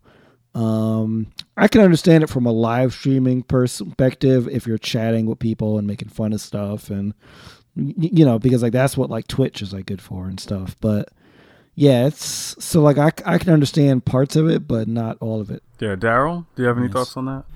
Um, it's funny. I, I'm the same way. I will totally go to see, especially if if a game looks good, or if I just need to hype myself up for later on because I know I'm gonna own that game. But it's so funny because I don't go to specific people's websites to look up games. I just either go into Google, type into YouTube, and say blah blah blah game gameplay, and you know I just want to see a, a few minutes of it. You know, like Shareef was saying, see if it's something I'm interested in, see if I can get hype for, it, and then I go buy it. Right. You know, Right. Yeah, I don't know. It's weird. Like maybe it's me conflating the the genre of let's plays in general with my dislike for PewDiePie's stick. and I, maybe maybe that's what I'm doing and more than anything if I'm really being honest about my feelings here. If I'm telling you all my feelings out on the internet, I don't understand it because a lot of I mean it's weird because I watch a lot of Twitch now at this point as well, and it feels like you know we had that conversation two episodes ago when when I think when you were on Reef when we were talking about how uh, oh no no actually we hadn't had this conversation yet. Um uh, what was it? Reggie I think at E3 was like I don't understand he's like I don't understand the appeal of Twitch. Um and it's weird because I sat there and you know I heard that quote and I was on Twitter and I was like I totally get that at this point. Like I understand some aspects of it but I'm I'm so not used to the like begging aspect of it because it doesn't feel it feels genuine because people have been doing it for a long period of time the ones who have been doing it for a while they have homegrown audiences you know we're trying to grow our own audience here and it's difficult in the beginning stages but it's also like I don't I don't ever feel like I'm being disingenuous with the audience. Like you're getting you're getting who I am as a human being. If you were to come and talk to me on the street, this is more than likely what you would get.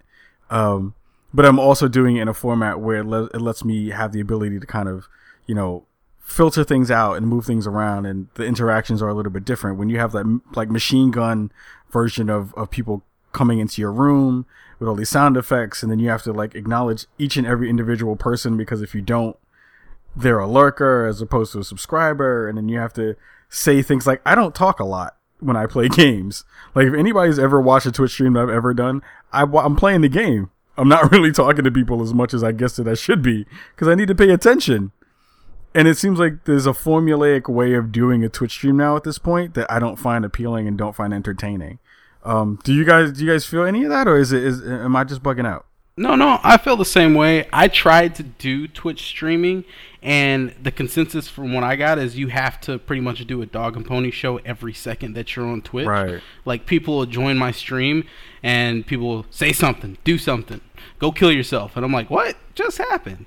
You know, and Yeah. and I feel like I have to please the audience, but. Um, the one thing I will say about Twitch is, and you know, me and you, Kahlief, we've played a lot with you know our entire clan of people, if whether it be Call of Duty or something. But we've played and then had conversations inside of a game, like, oh man, if we only recorded that. Yeah, like that's the thing. Like I have Yeah. watched people's Twitch, and I've just had a ball just watching them have a good time. And um, Yes. like doing that, that is something I would be into. Like if if like I said, I'm gonna get a PS4. We're gonna get the gang back together. And we need to start doing Twitch feeds and just do our thing because the stuff that comes out of our mouths, the things that happens, I mean, like you said, it's it's unadulterated, it's unrated, and it's just raw and it and it's good and that's when it's really good you know and the fact that they have it now integrated with all of our consoles games pcs and we can do it let's do it then what do you think, Ree? Yeah, yeah, I I agree with that. I definitely like the um, you know ability to capture sort of some of the hilarity, the spontaneity of gaming. I mean, I've definitely had those conversations too with like my friends. Like, man, if like we were recording those Unreal Tournament matches back in the day, you know, it'd be it'd be great. Um, but at the same time, it's like when you go to a place like Twitch, I mean, they always roll out those stats that say like people only watch like the top, you know, whatever percentage of channels and everything else has like, you know, kind of one or two like viewers on it. You know, and that's where I think Reggie was really coming from that like and and, and, I also think part of it is just like Nintendo being, you know, a very kind of conservative company where they want to curate everything. So like they're like, yeah, like we'll let you you know, upload these Mario Kart highlight things to like a YouTube, but the Twitch thing, nah, because it's gonna be a whole bunch of people with like, you know, with like no viewers. Yeah, yeah. Yeah. I mean, And and and I think it's kind of a I don't necessarily 100% agree with them because I think especially with something like the Wii U, any promotion is good promotion. So even if you have people with little viewers, it's better than nothing. And a lot of people, I think there are a, a significant amount of like people that are that are so out of tune with what Nintendo is doing that they don't realize how good some of these games look. And they're still thinking of things from like a 480i kind of Wii perspective. So I think that by putting their stuff out there, it might be a boon for them. But at the same time, I can understand him wanting this curated thing because Nintendo wants to control every everything. Like they're a very classic Japanese company. Yeah, I mean, uh, yeah, I get that. It's, I mean, that that whole Nintendo side of that is very, very different because, like you said, they they are coming from a very old school kind of perspective. Um, it makes me think, you know, like the YouTube versus Twitch version of that.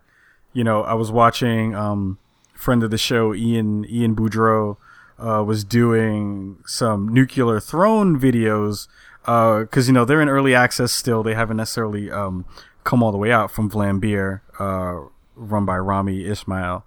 Um, and they basically, you know, let people out into the world and was like, hey, we, we have this game. We're not going to beef about if you play it. And he had a couple of uh, really good let's plays and like run throughs and walkthroughs of how the game works and, you know, some of the, the, the systems that, that run within it. And maybe, maybe for me, it's just a style thing. Like I can watch his videos. They're short, they're concise, they they they have a point. You know, you get through a couple of rounds and then you're done, and then the video's over. Um, the streams though, you know, like I watched uh, what was it? A guy who's really big on it. His name is Lirik. Uh, he's like a huge YouTuber. I mean, a huge Twitch streamer. He's making shit tons of money at this point, and he's doing, you know, whatever game fits his fancy for the day. And I can't watch it. It's it feels like I'm at this level where I am the old guy on the porch right now. Like it feels like it's for because it makes me think who is who is the demographic for this? Who are the people who are watching these things? Because PewDiePie, again, I'll probably I'll link to um one of his more um watched videos, and it's like speaking to people like they have just had a lobotomy. I don't understand. I don't understand the re- the reasoning and how that is entertaining for people, and it makes it makes me feel like I'm the one who's like old and out of touch. But also, I'm just like, is this a thing for the 25 year old crowd as opposed to the 35 year old crowd? Probably. And like, who were the people who were catering to the 35 year old crowd? Because I'm like, I think that we try to do that, but again, it's in a, different format. I don't know. Do you have? What do you think? I think it's format related. I mean, if you look at, for example, like the StarCraft like community, there's lots of great live streamers like Day Nine and like these guys that I think do appeal to an older crowd, even though like some of them are really young, you know. But I'm not that good to play StarCraft competitively. But I will definitely sit sit down and watch it because when you see people that can really play, it looks awesome. You know, um, so I think there are, um, you know, some games and some sort of I, I would say kind of genres too because I think RTS and and like MOBAs are more well suited to. I'll sit down and watch a full game of like you know of like uh league league or or dota or like something like that because you know it's just really cool to watch something that you know that you can't do well, it's, it's like watching a, a football game, man. I mean, it's it's it, it's it's entertainment at that point. You know, it it it uh, takes you out of the place of where you're at, and now you're just watching a broadcaster who's commentating on how he's playing, and then like you said with Dota, you can look at the map and you're like, oh man, they're about to attack from the north, and it's just like watching the Patriots play. Like, oh, that's about to be an interception any Yeah, minute exactly. now, you know. Yeah. But I mean, that's what makes Twitch so good. And uh, like you said, you could just watch it whenever you want. I can watch it while I'm at work. I can live vicariously through other people. But um, Yep. but also like you said, Kahlief, I can't sit and watch it all day. Like I can't watch like a whole stream. And and I think right now, I think the market is just saturated. Right. It's just saturated with people, and um, I think it's more for personal personal use for like us friends. So like on my Xbox Live friends or my PS4 friends, I'm gonna post something just like you posted yesterday, how you just kicked somebody's butt in UFC. That was that You was know, that was I mean- Texas boy, by the way. Was that? Oh, Oh, I'm sorry. Did I say that on stream? oh Dropping man. Oh, I'm sorry. Did I say You're that when I dropping beat that man. ass, Texas boy? Beat that ass. I haven't I haven't talked to Texas in so It's long. been a minute. I'm sorry. No y'all. worries. But- a little, little bit of reminiscing, but anyway. Oh, Yeah. inside baseball. Uh, that- that's that's the old Merc clan crew. That's the old clan. Oh boy. Oh, but any, anyway, but I mean stuff like that when it's just for us. Because I mean, I remember playing Killer Instinct when I was a kid, and like you'd be sitting there with your boy trying to do an ultra, like just stand still, stand still, don't move, don't move. and I'm trying to do an ultra combo, and you can't do it, and then your boy leaves, and then you're there on your Nintendo playing by yourself. You do an ultra combo, ultra Oh, and man. nobody's around. and and Yeah. at this moment, you can call up your boy, oh Cicero, Kahlief, Shareef. I just finished the ultra, whatever, man. Show me. All right, come over tomorrow. I'm gonna show you, and you can't do it again. you know, but but now, but now I can sit on my couch and say, Xbox, record that. Boom. It's just Yeah, just- recorded the last like Aaron 20, 30 seconds. Yeah, exactly. I can't front. Yeah, but he's not going to turn my Xbox off. Mm-hmm. That is true. I did. I did have a, a really weird amount of pleasure having brought Leafy Green, who is my character on every every every game that I can make a character who who I can make look like me. I call them Leafy Green, and I bring them to to the prominent places that they need to go. So so when so when I'm rocking the light heavyweight belt in UFC with Leafy Green, and I take the title back to the millions, and no, I'm just playing. Uh. Yeah, but it, yeah, I get that. I get that. It's it's one of those kind of cool things that we have now as uh, gamers that we can kind of lean on. I, I'm still trying to find the appeal. Maybe I'm just the old fart on the lawn. I, but you know what, Cleve? I think it's one of those things you make it whatever you want to make it. Like you've got your younger crowd that is making it into something that's just super saturated, something that we don't want to listen to. But for us, you know, the older crowd, we can, you know, show our friends what we're doing, how we kicked your butt, you know, how I just got that shotgun kill from around the corner. And I mean, we're turning it into our own thing. And I think that's what Twitch is. You turn it into what you want to turn it into mm-hmm. versus it has to be this. Because as soon as you put that in a Yeah. container, then it's been marketed for just that. And then that's not fun anymore. But you let me do whatever I want with it, you know, hey, I'm having a ball. That's a, that's that's an awesome point. Great, great point. Great point. Um, I think. I mean, I think that rolls into kind of what we. Uh, the next topic is um, Phil Fish, who friend of the internet and friend of uh, all people on Twitter. If you don't know who Phil Fish is, he is the creator of Fez, uh, an amazing game that I love. Um, I think is actually one of the best games to come out in the past ten years. Uh, but he has issues with uh, using the internet, and he gets in trouble a lot on the internet.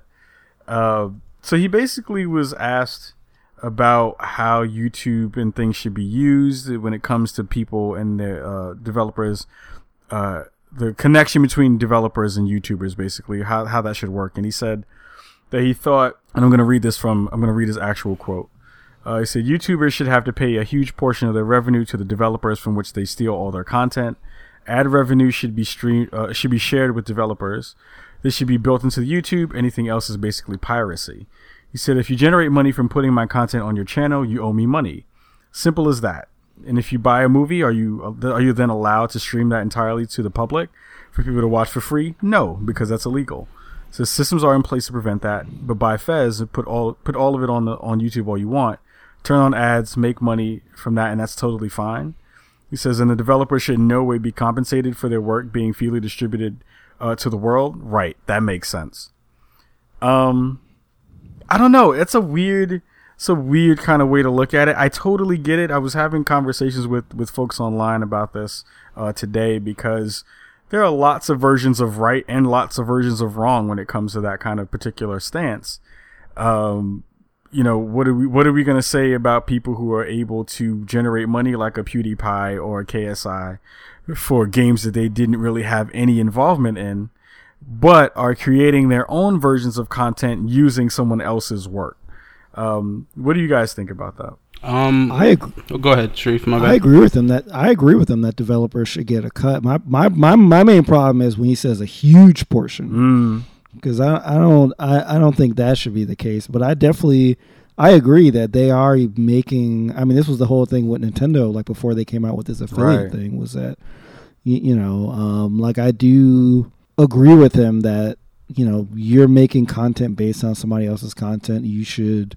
And you're getting paid for it. You should reimburse some of it back to the developers.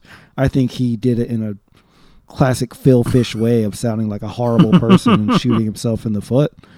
Um, you know, but yeah, I, I really don't have a problem, um, you know, with uh, his kind of point of them being reimbursed in some way.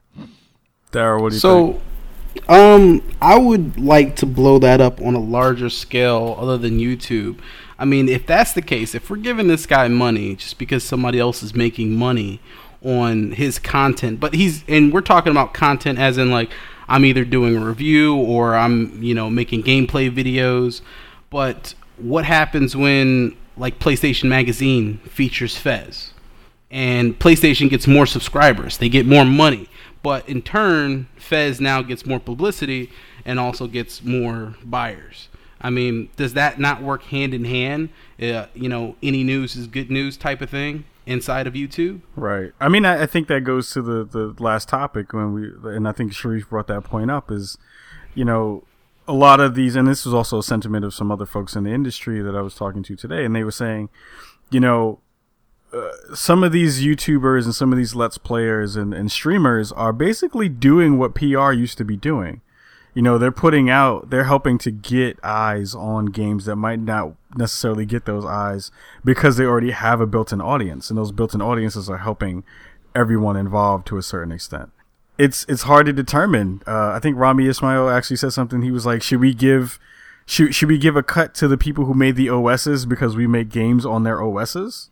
And I was like, "Hmm." See, I, see, I, I don't get that connection, and even the magazine connection that um, you brought up, because I just think with games being an interactive medium, putting a video of every single level on it is different from a preview or a review or any of that, any of that stuff. That's where I can understand what Phil is saying in that aspect. If I put up a 60, 60 part thing of Watch Dogs where I'm going through every single thing, that's where I see his point. I don't see his point with just like if I'm doing a five minute like review showing snippets of it. Okay, then then let me come that, back yeah. with this then. All right, before YouTube was YouTube, before we even had videos and we could just record it because it was just that easy. We had stuff like GameFAQs and Game Genie, and people Yes. would post full 60 pages walkthrough full 60 page walkthroughs of how to beat you know final fantasy 7 which essentially is the exact same thing that we're doing here in youtube except we've got video to show. And you're talking mm-hmm. fully detailed and people actually take the time out to write this to construct it and make sure it's clear and concise and you also have to think these people are taking the time out to do these 40 minute videos these 50 minute videos to show a clear and concise walkthrough on how to beat it. So is this person now you know just doing some work for the developer or is he just doing it for himself? I mean, he's helping everybody out, but at the same time showing the game. I mean, again, I almost think it's free publicity and it's only it's only making you look better. I mean, yeah, it's weird because I and I'm sure this. I'm trying to figure out if this actually correlates to to the argument. Um, so it's been weird because I've been seeing a lot of people. They've been going to Patreon lately. Lately, so if you don't know what Patreon is, it's basically a site where people, if you if they like your work, they can they can basically fund your work through Patreon. You'll have tiers. It's like Indiegogo or Kickstarter, but the money goes directly to you, um, and people do it on a monthly basis. Monthly basis. Um, the the the idea that the YouTubers, because it kind of goes back into the Twitch idea as well in my head of like, you know, there's a subscribe button to people for people to click if they want to do it on a monthly basis, but there's also like tip jars and people will give them money when they want. But there's this weird kind of sentiment that when you watch one of these videos or you watch some of the stuff that people are like, if you're not subscribing, you're kind of just lurking, and people who lurk aren't necessarily worth the time as much. And it feels like they're not contributing to the community. And like the, when I talk about the begging for people to be like, "Hey, subscribe to my stream every time that you come onto the show, or subscribe to subscribe to my my thing whenever you get on, give me some money." For content I'm not necessarily creating, I'm kind of just a, another person in the audience, but I had enough money to kind of get the equipment to do what I'm trying to do. It feels weirdly like, you know, there has to be an in between somewhere where the people who are like Phil Fish, who are the creators, the people who are also the people who are making content with their work can do something. It feels like Nintendo actually might be ahead of the curve on everybody on this with the affiliate program, right? I think so. I mean, I think their hand was forced. I mean, they were clearly against it. Uh, and like, you know, I don't know if you guys remember when they were gonna not let Smash Brothers uh, be uh, used, you, you know, at, at the uh, fighting game championships. I mean, they've they've definitely had their hand forced into this. I don't want. I, I definitely don't think they're being this super progressive company in this aspect.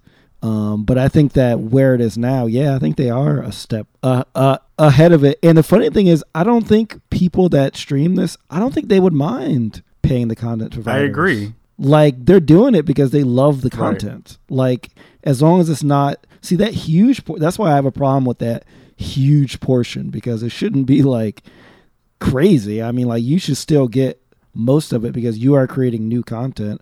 You know, but yeah, I, I don't think they would mind giving a little cut to the people that made this game that they love. Like, Yeah, yeah. I mean, I think that's a part of it. It's like you have to.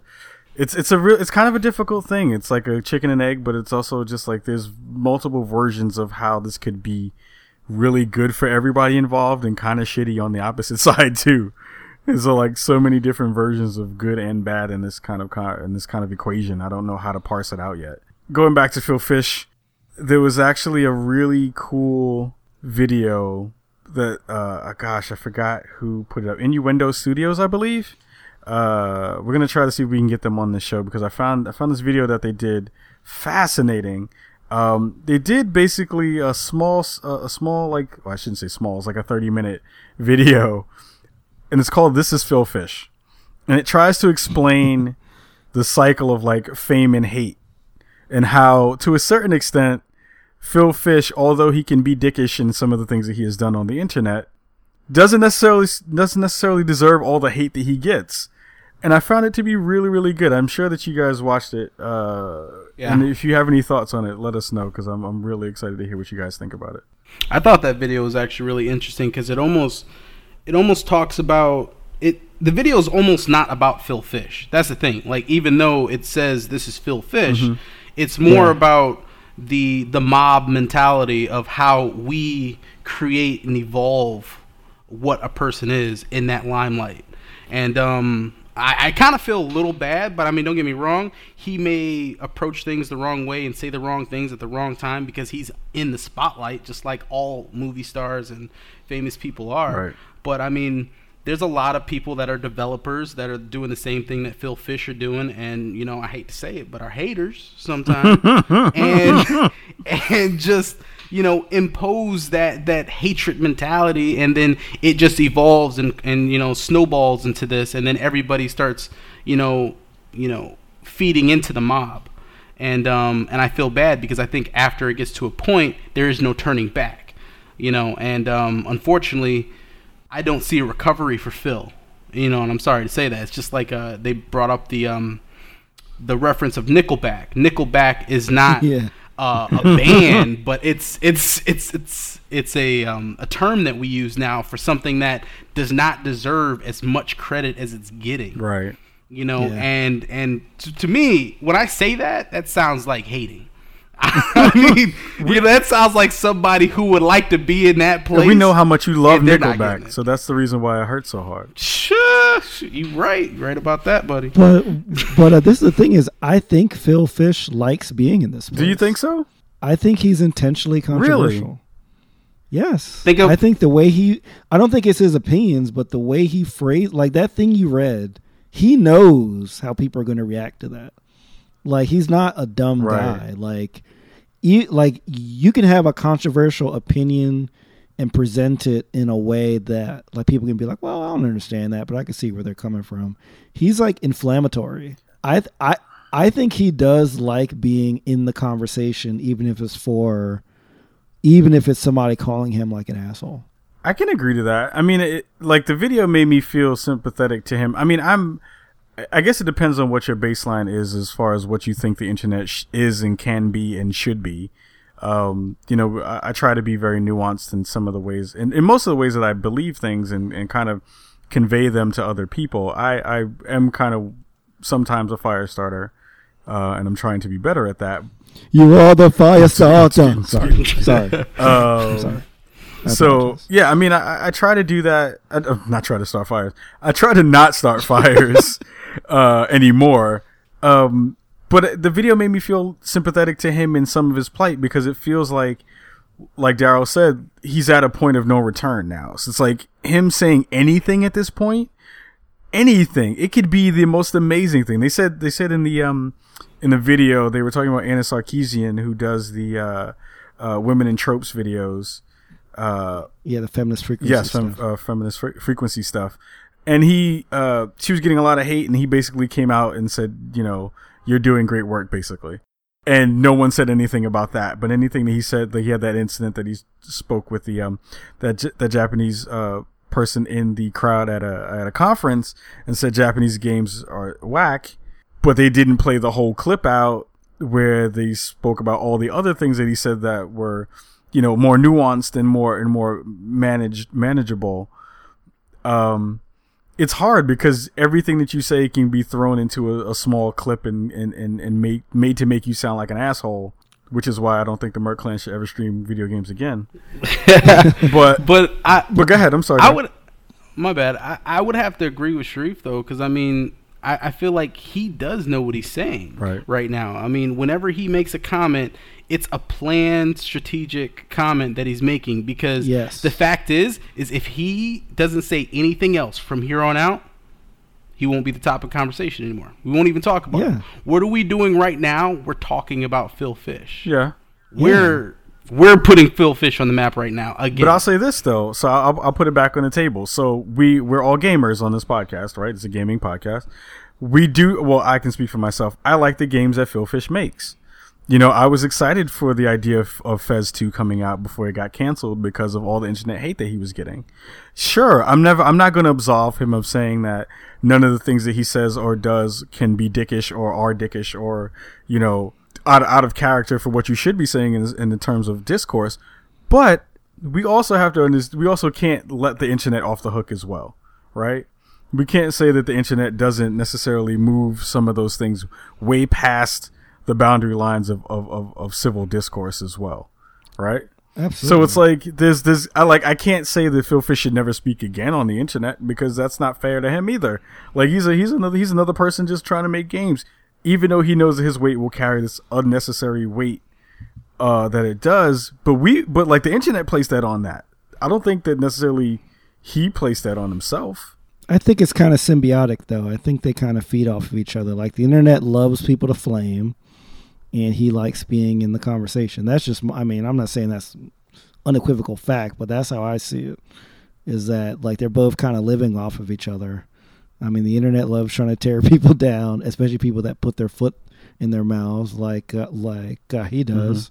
And he's always gonna have, you know, he can always go back on Fez if anybody ever questions anything gaming related that he did. Right. right? Yep. and he'll he'll he'll always be a part of the game industry because of that. And I think because of that, he feels free to express himself, regardless of how it might come out. You know, and I do think that he- you know, I really do think he knows what he's doing. Oh, like yeah. I, I, I just refuse to believe that like you know, like a grown man that's been in his industry and has done what he's done does not know how the internet will react to things that he says, especially about things as sensitive as YouTube streaming, right? I mean that that's a known flammable issue, and he's commenting on it in a way that he knows will get himself top billing on all these websites. Yeah, and it's in the timing. I did find two things kind of interesting. Is one, uh, for a long time, Phil Fish's uh, Twitter icon, Twitter avatar, Twitter Avi for the young kids uh, was Andy. It was Andy Kaufman. And if you've known anything about Andy Kaufman, you know that he was a person who liked to stir stir the pot just for the sake of stirring the pot. Um, and two, I do find it really interesting that the video came out maybe a day before, day or two before, he had this particular uh, quote about YouTubers. So maybe it is, maybe it is more symbiotic than I than I'm than I'm hoping it is, and maybe it's a little bit more than it needs to be. But I also wonder just how much, you know, the idea of internet fame. You know, because it could be one of us one day. Like Reef, you have like seven thousand podcasts, so it's like you can be online one day and someone be like, "Yo, Reef, your Reef is a, is a person who kicks puppies," and it That was weak.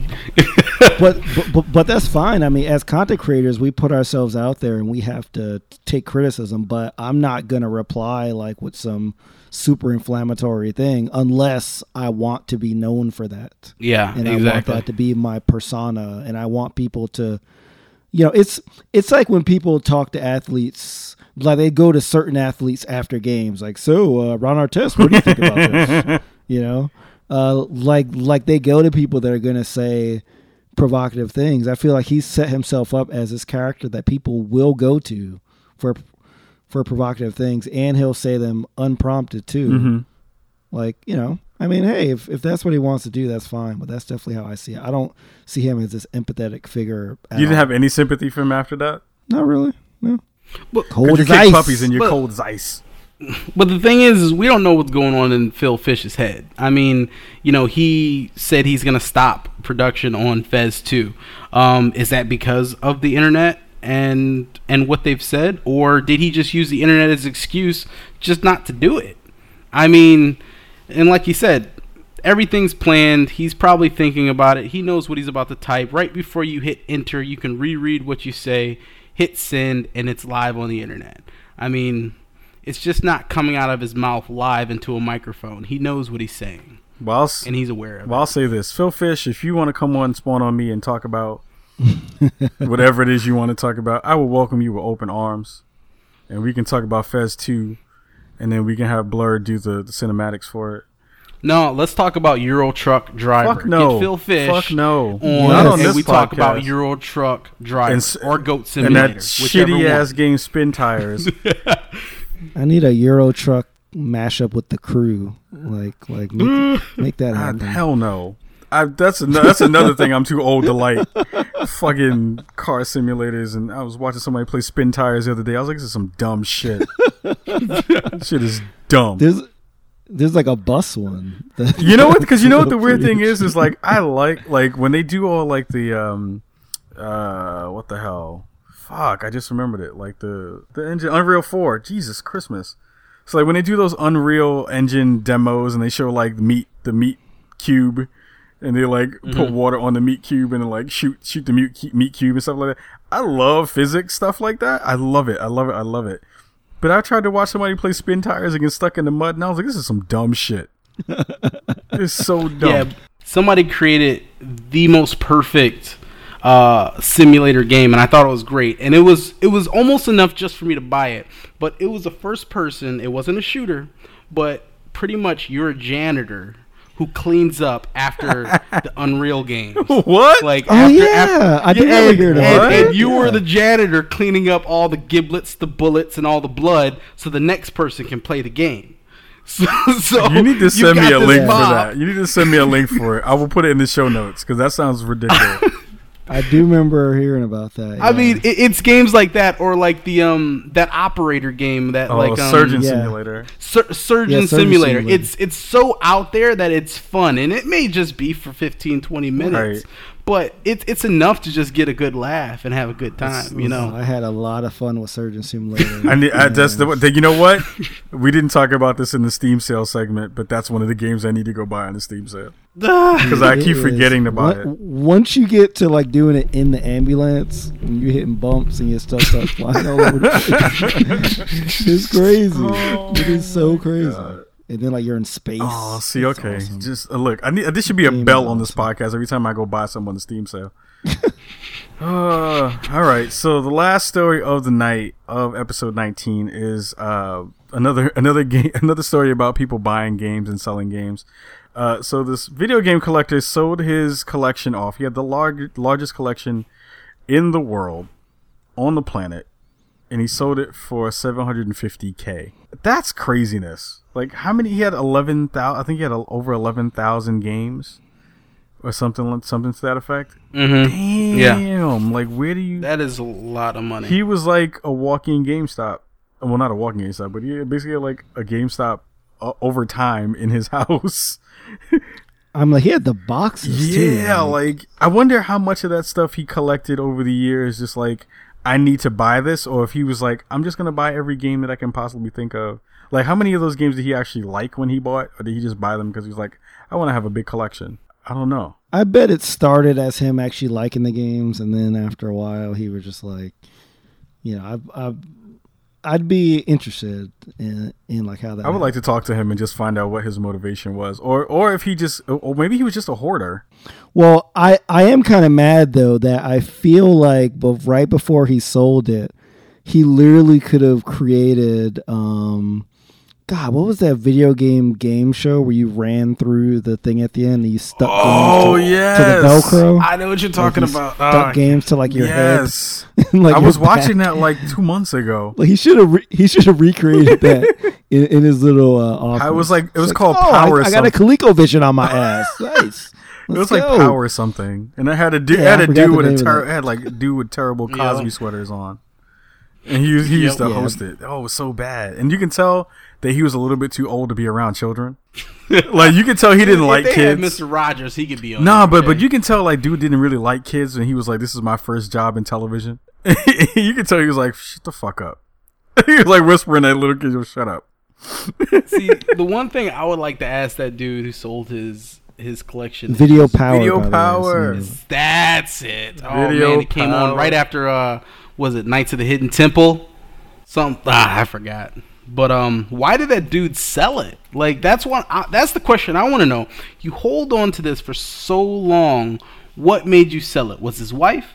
Was it his wife? Did he had to pay his kids college fund? Cuz I feel like this. If you've got a collection yes, it will accumulate, it'll, you know, have value, and yes, you could sell it, but why sell it?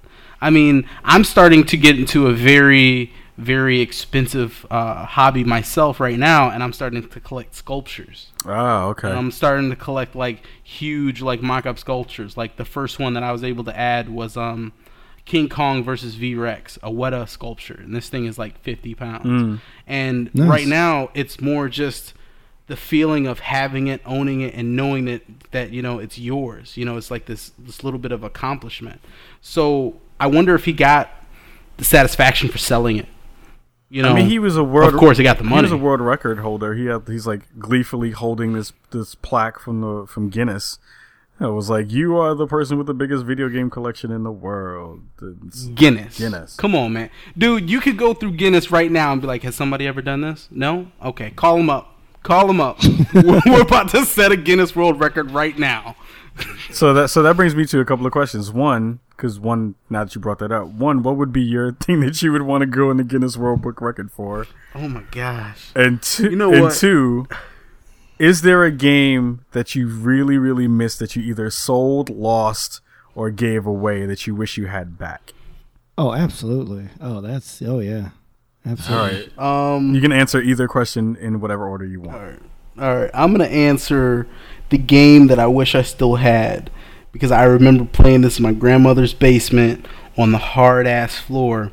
I had a Nintendo and I had track and field with the gamepad on the ground, the one you actually had to run on. Yes. So, and the funny thing is, is like you'd play track and field and you'd have to run and you weren't really doing a running motion. You were just doing like knee highs or something. You're just going. Ah, You're like, oh, I'm gonna get you. I'm gonna get you. And I miss that so much just because it was just that that nostalgia. That was the first interactive game that I played. Mm-hmm. Yeah. That really got you and then into that it. game would work you out. when you think about it, Nintendo's been doing this for a long time. They've been Yeah, that's- they've been making you a part of the game for a very long It's like time. Gyromite. Yeah.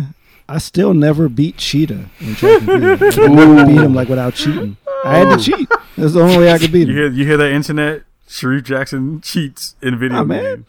I had like my little kid legs, man. Come on, man. I, I, I Did you not? Did you not hear Darryl in the beginning of the show? In in minute like ten, he was mm-hmm. like, "Excuses are just excuses." I was Just I like was, that. I was like three foot two at the time, man. It was it was it was, it was not happening. Uh, what about what about you, Reef? What was what would be that game or that or that Guinness World Book record that you could break? oh man, I would say a record that I could probably break is probably um the longest time, the longest uh Super Nintendo Super Mario Kart uh win loss record in battle match. So let me explain. So when you start the battle mode, right, it shows your wins and losses until you turn it off. right? so my brother and I would play and then leave the system on, go to school, come back and play because we didn't want to reset the uh, win loss record. And we did that for, I mean, it had to be at least a week. Oh, your parents were pissed. they were like, Um, "What is all this goddamn electricity?" I mean, they didn't know, you know. They, I, I mean, like, as long as you turn the TV off and you like kind of cover up like the little light that comes from the system. Yeah, I mean, you good, you know. So, so, uh, so, I yeah. Bit, bit between that because we would also d- do that with um, oh, I forgot which Mortal Kombat it was that let you do l- l- like the um eight on eight like uh tournaments. Oh where, yeah, like uh, you kill like one guy and the next guy just jumps in. I think it's Mortal Kombat. I think so. we did the same thing with that. We would just keep doing that over and over again. I mean, just just insanely long Oh periods my of time. god. Um, so I might have some Guinness records for that. Um, in terms of games that I wish that I didn't get rid of, um, I'd I would say probably um, Blaster Master for the Nintendo. Ooh, that's a good Ooh, one. boy. it was a really fun game, but it was really difficult. And you know, I mean, I mean, most games were difficult back then, but for some reason, that game would just frustrate me.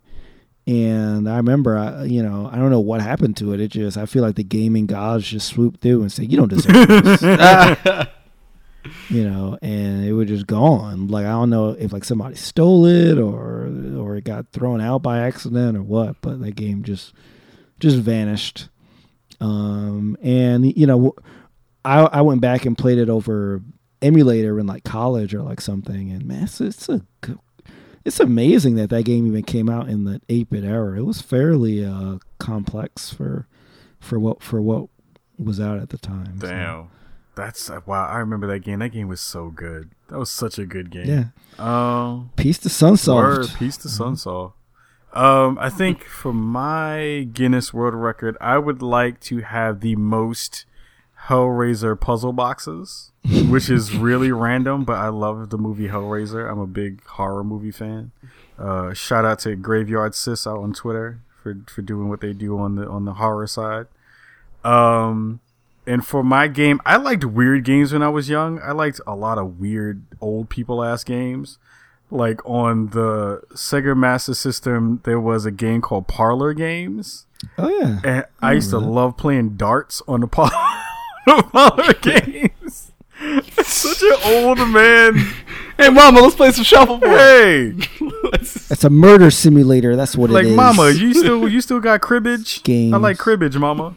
What the- I'm an old ass man. Uh, that game. I mean, you were talking about the horror games. I thought you were going to mention like Ghost House or something, which was an awesome I, Sega game card. Oh snap! I remember Oh that. gosh, wow, did I totally remember brought yeah, that. yeah, yeah, man. Ghost House was Oh a joint. shit! I remember Ghost House. Ghost that was good.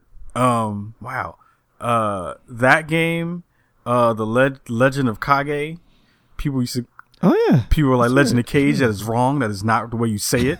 It is Kage. Uh, and also, um, Dick Tracy. What'd you say?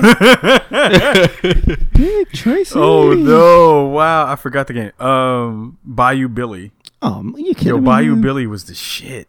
Cause he had, cause he had this, he had this shitty ass kick that just looked like a big ass triangle when his leg went out. It didn't even look like a kick. It just looked like a big triangle. It's like just morphed into a triangle. What were you gonna say, Ray? I will tell you what. Not only did I think that Bayou Billy sucked as a game, but I used to have one of those books that was like you know a hundred gaming tips or Uh-huh. whatever, like a paperback book, and they had all the games in like alphabetical Mhm. order. yep. So the first couple games were two games I did not like: Adventure Island and Adventures of Bayou Billy. And every time I opened that book, I was like, "Both these freaking games! I'm gonna rip these pages out." And just get right to something awesome like Adventures of Lolo. There's a good oh, game. Oh, whatever. Screw these other So games. again, Let me go ahead. I'm sorry. let me ask you guys this: Do you guys remember the game Krusty's Fun Yes. House? It was like a Yeah. puzzle. It was a puzzle game. Yes. Yeah, and you had to like game. you had to like take the mice and get them to the exit. And Yeah, I remember great. playing it, and like you said, you used to have those like really big books that came out like every three months.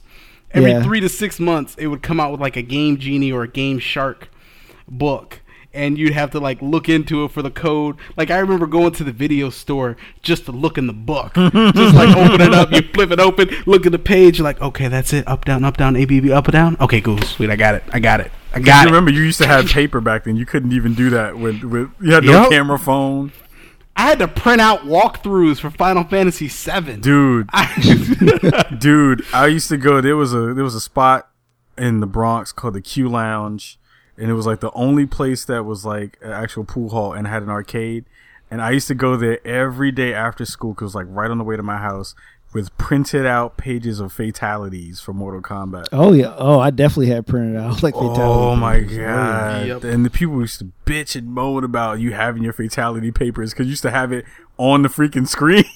I don't give a damn. Because you're like, yo, I, definitely got nowhere to put this. It's not like you were cool and had like uh, uh flashcards.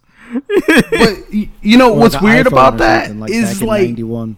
Games now. You press pause. Like how many times do you play the game with a family member or a friend? It's like, hold on a second, pause, move list, super move, super move, super move, and then they click to it. I mean, you remember when Mortal Kombat's like fatalities weren't even known? People were just Yeah. discovering them. Yeah. You had to Like, figure them out. Yeah. Yeah, you'd go to an arcade and somebody would do a move. They'd be like, "Oh, yeah. I remember you that. just ripped his head out through his ass," you know, and then that'd be it. And then if you do like some like cheap Raiden fatality, which was just hold back for like three seconds and then forward high punch, you're like, "That's weak. Get off the." That was the worst. That was the worst. As a Raiden lover, that was the worst freaking fatality. But if you didn't know any fatalities, that was it. He was like, "I got this."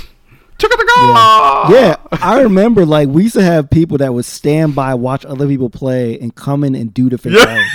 you're right. You know, You're right. Like, I remember Oh that. my god, I you're so remember that. right. it was like fatality dudes Yo, on you're standby. so right. Yo, I remember that. That used to be the worst. Yeah, I had a cousin. He he made me pay him a quarter to learn every fatality. it was too funny. I remember that. I'm like, dude, you got to teach me Mileena's uh, fatality, the one where she spin kicks, jumps in the air, and then like just does a little pile full of dances. See, and this is this is A this is how black owned this is how black owned businesses start. this, is, this is an entre- this is this is the entrepreneurial spirit at work. Yep. yeah. Oh man. Yep. So, oh my god, that's so funny. That's so many memories. I think we're gonna have to rename this one the old ass old ass cast because it was like a lot of Old old people memories on this one, and we're gonna. You remember that one? Uh huh. Do you remember that fatality? Oh god. Shit, that was a great episode, y'all. I'm really happy you guys were on. That was a lot of fun. I had a lot of fun. That was a blast. Yeah, man, good That was- stuff. Fun That as was a raiding blast to the face. Uh, Check out wow, really? Yeah, I think we Wow, both had really? the same idea. yeah, we both did at the same Oh time. my man. god, this is gonna be somebody at home who has no eardrum. After that one, I'm gonna have to fix the levels on that so bad. Um, Reef, uh, thank you for being on this show. Please let people know where they can find you. Give them all your social media business. Sure. Uh, so my science blogs at shareefjackson.com or sciencelooksgood.com. Post about science stuff, make it fun for you, images, text, all that good stuff. Um, check out the hashtag science looks good on Twitter, uh, where I'm also at Shareef Jackson.